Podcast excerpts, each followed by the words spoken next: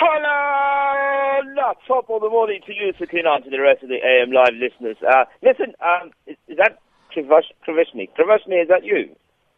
You sound a bit different. very Clyde. funny, Clyde. Very, very funny, Clyde. You know, you sound a bit like Clive. I, you can't, you can't, you can easily distinguish because I've got a funny laugh. uh, and, also, uh, and that's what I was referring to. Your laugh sounds a bit off this morning. Welcome back, my sister. Thank you so much. Now, we saw the Asian stocks rise to a one week high with currencies of oil uh, porting nations strengthening that. What's uh, tell us more about it? Uh, what the problem is is that we've, we've had a very confused uh, week in terms of equities in the Asian market. But however, yesterday marked a new venture altogether for the rest of the year. I mean, we were up yesterday 1.76%, which actually helped improve all the emerging market sectors. So you have seen the JSE do relatively well at the back of that as well. So you, you come back and you see it wake up in the morning, early hours of this morning, we started seeing the Japanese stocks flying like you will never seen before. And then the MSCI Asia Pacific Index increasing there as well, Sakina, uh, by 0.61%. Why is this that we've got this new sort of uh, optimism in the market.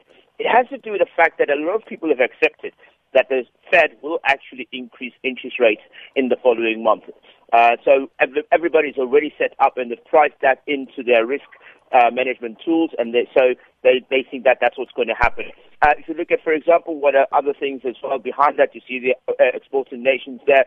Brent crude traded above fifty dollars a barrel yesterday, uh, or uh, even this early hours of this morning. So what that has done is that created new optimism even in those energy stocks that a lot of people have been dumping in recent months. So they've gone back into them again because it seems like it might be, I don't know, you remember you and I last year towards the end, we were talking about will will it go to 20, $30 a barrel? And now now it's at 50. So so, so it means that it has increased quite significantly, and that's why uh, they are the new flavor of the era. So that's why everybody's loving them. Mm. And then there's this very interesting story uh, that's been around for a bit um, collecting funeral benefits from government grants. What's your advice yeah. on that?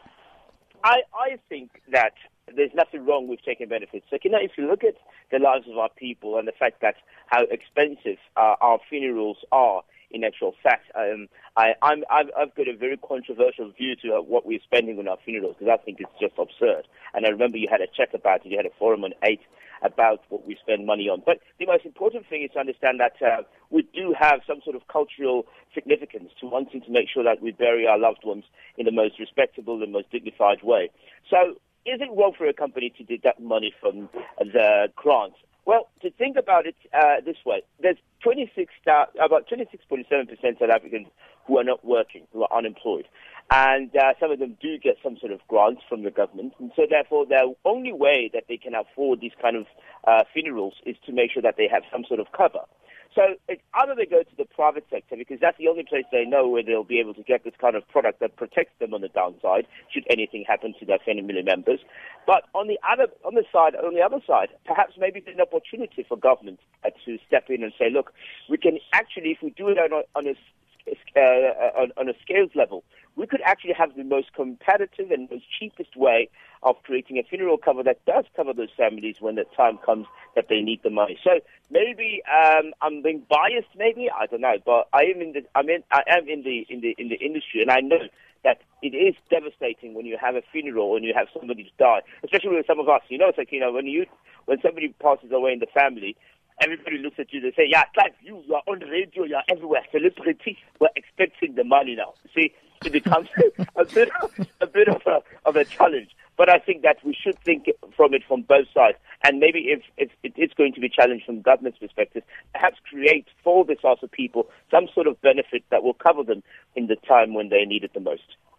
And then, of course, um, Japan and China's menial work um, will work themselves to death, the menial workers. At least uh, that's what some people are telling us.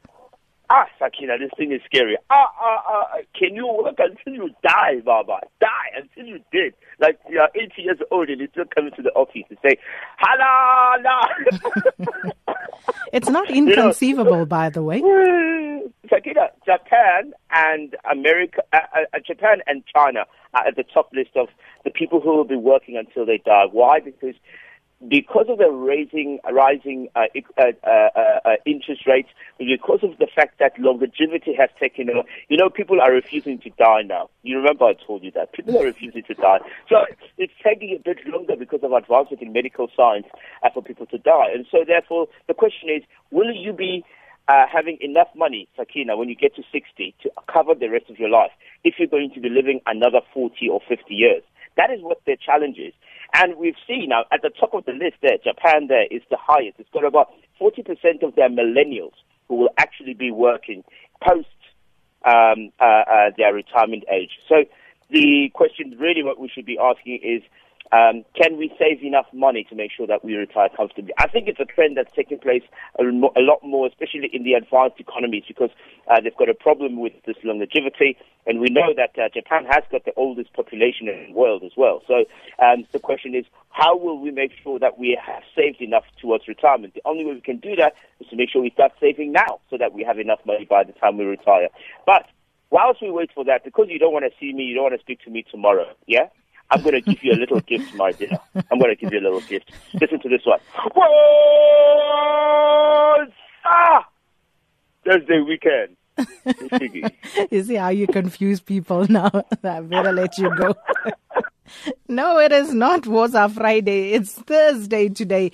Tomorrow will be Friday, but because of the uh, special broadcast from Standerton, um, we will not be able to take uh, Clive because we'll be doing first hour as per normal, and then from 7 until 9 after the 7 o'clock news uh, we'll be crossing over and uh, doing the debate with the different political parties. It's part of our election build up and uh, that was of course our market analyst clive uh, ntozabantu ramatibela and he'll be back again next monday. And remember tomorrow we're going to standerton for that live broadcast.